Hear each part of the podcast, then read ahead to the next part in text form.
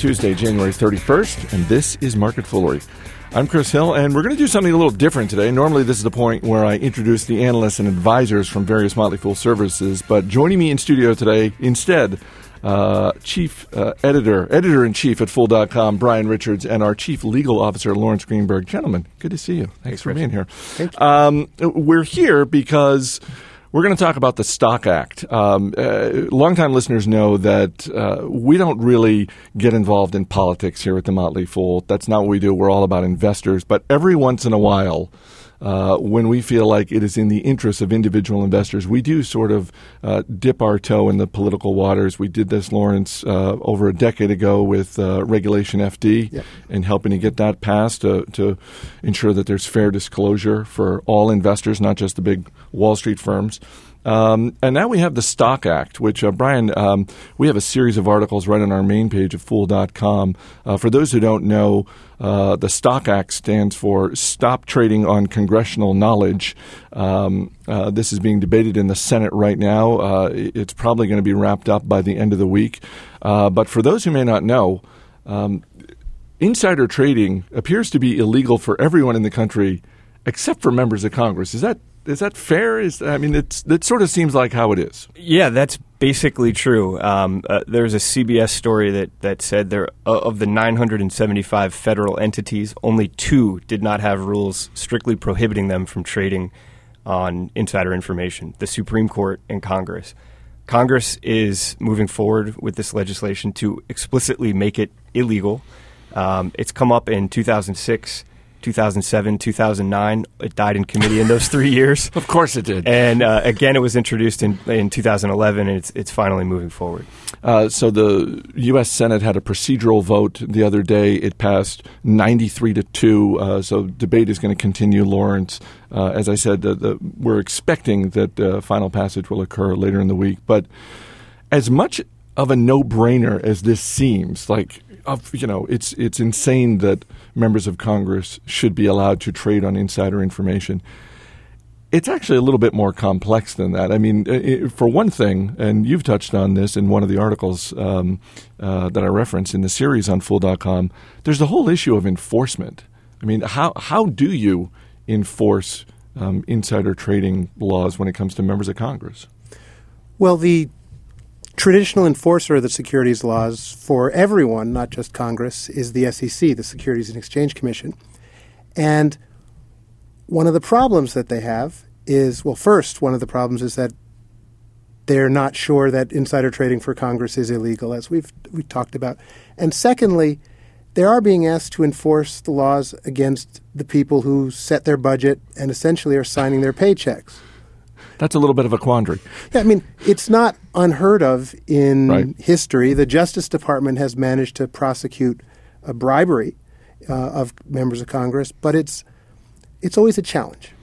Um, well, and as we were talking about before the taping, it's it, it is a little bit of a gray area because it's it, it appears to be not expressly legal or illegal for members of Congress uh, to trade on inside information. But one thing we can agree on um, is that it's legal. It's it is slimy but legal, as we like to say in this studio. It's legal at best. It's legal at best. Uh, Brian. Uh, uh, included in the articles uh, on Fool.com, there are some pretty outrageous examples of members of Congress really, really going whole hog with the trading on insider information. Yeah. Let me just give you two. I'll give you a specific example and a, and a broad example. So the specific example is, um, I think the best way to call it is disgraced former Congressman Anthony Weiner. That's a, that's a good way to. Um, Anthony Weiner's disclosure forms over the years paint him as a long-term oriented buy and hold investor.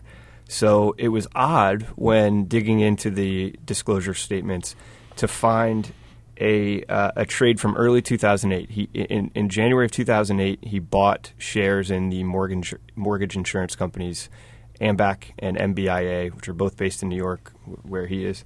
Um, he sold those shares less than 30 days later for a profit. I'm going to get this a little bit off, but it's it was something like 60% in one stock and 90% in the other stock. And while we don't know that he did anything wrong, um, it doesn't look good for him. It raises eyebrows. It raises eyebrows.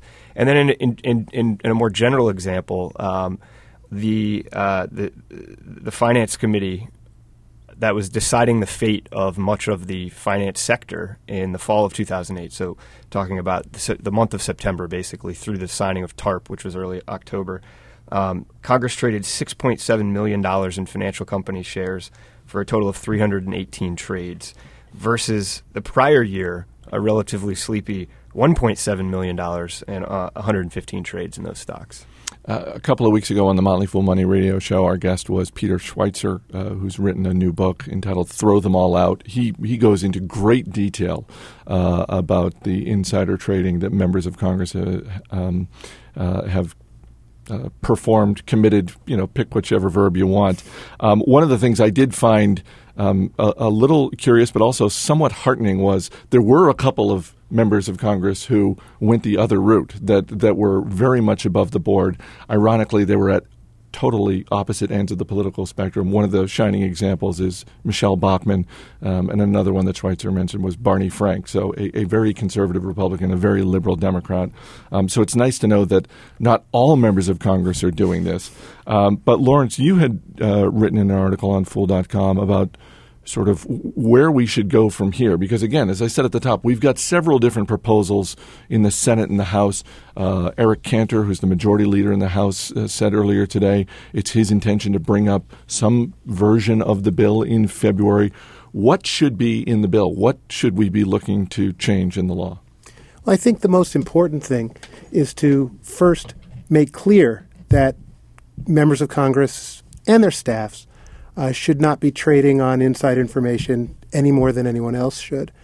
Relatedly, in order to bring this all within the boundaries of the securities laws, the way the SEC and the courts have understand have understood them, would be to make it clear that members of Congress owe a fiduciary duty, a duty of loyalty, a duty of trust and confidence to Congress, the U.S. government, and the American people. If you do that, that means that traditional securities laws limitations on insider trading, on tipping other people for trading, would um, would apply. Uh, the other thing that is um, we think is very important coming out of the research that our team did was to improve the disclosure process because the disclosures that the representatives file are uh, you almost couldn't make them more clear, unclear if you wanted to. and slow. We, t- we were talking about this right before we were taping. It's, I mean, it's this antiquated system where they're, uh, it, it's like a year after the fact, right?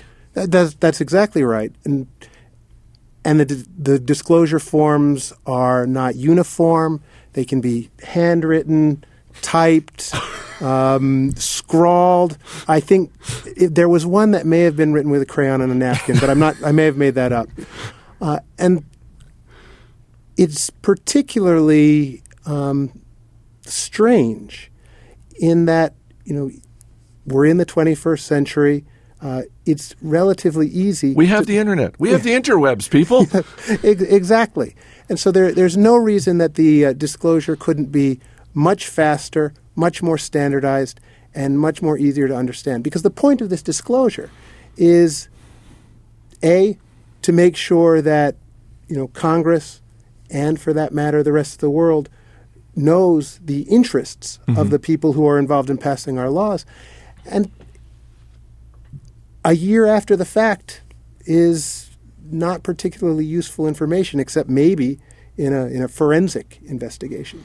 Uh, Brian, as I said, this is uh, still in process. We're expecting the Senate to wrap this up by the end of the week, but then it moves over to the House. Uh, where they'll bring up uh, legislation sometime in the next month or so. Uh, and then, of course, uh, the House and Senate will hopefully hash it out. Um, we're going to keep covering it on Fool.com, but for people who are listening, what other than keeping an eye on this, what should folks be doing? So, as I mentioned earlier, we've we've had three versions of this bill die a quiet, sad death in committee. We're very close now. Um, the Senate should take it up this week. Um, it's it's looking like it will be passed in the Senate, and then it will move to the House. Um, we've never been closer than this. We think a nudge forward would help. So, um, what we've asked people to do on Fool.com is to contact their uh, congressperson, um, send them an email, telephone them, uh, tweet them, right on their Facebook page, um, which is wildly effective. Actually, we learned last month, having contacted Eric Cantor that way. Um, Didn't his office contacted us and, and basically said, "Please stop. Please stop. Please stop asking people to tweet." They did. They did exactly that.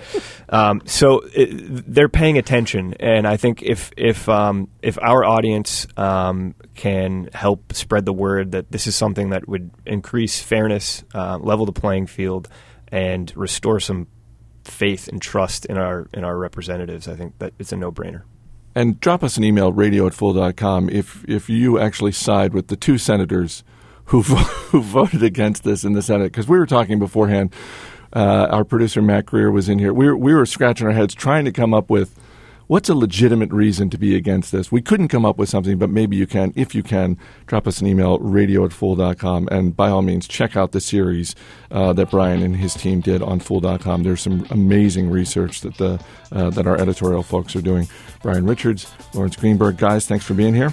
Thank, you. Chris. As always, people on the program may have interest in the stocks they talk about, and the Motley Fool may have formal recommendations for or against, so don't buy or sell stocks based solely on what you hear. That's it for this edition of Market Foolery. Our producer is Mac Greer. I'm Chris Hill. Thanks for listening. We will see you tomorrow.